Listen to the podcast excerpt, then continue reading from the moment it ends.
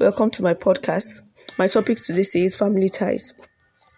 And my verse is taken from Luke 14 26 and it says, If any man come to me and hate not his wife, father, mother, children, brethren, and sisters, ye, and his own life also, he cannot be my disciple.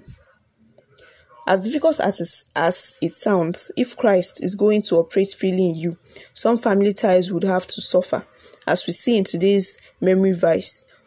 What Jesus was saying is that your love for Him, relative to what you feel for your family, should be incomparable. When God told Abraham to sacrifice his son who he loved, Abraham wasted no time in trying to do so. Of course, God only wanted to find out what Abraham's choice would be if he had to choose between him and his son.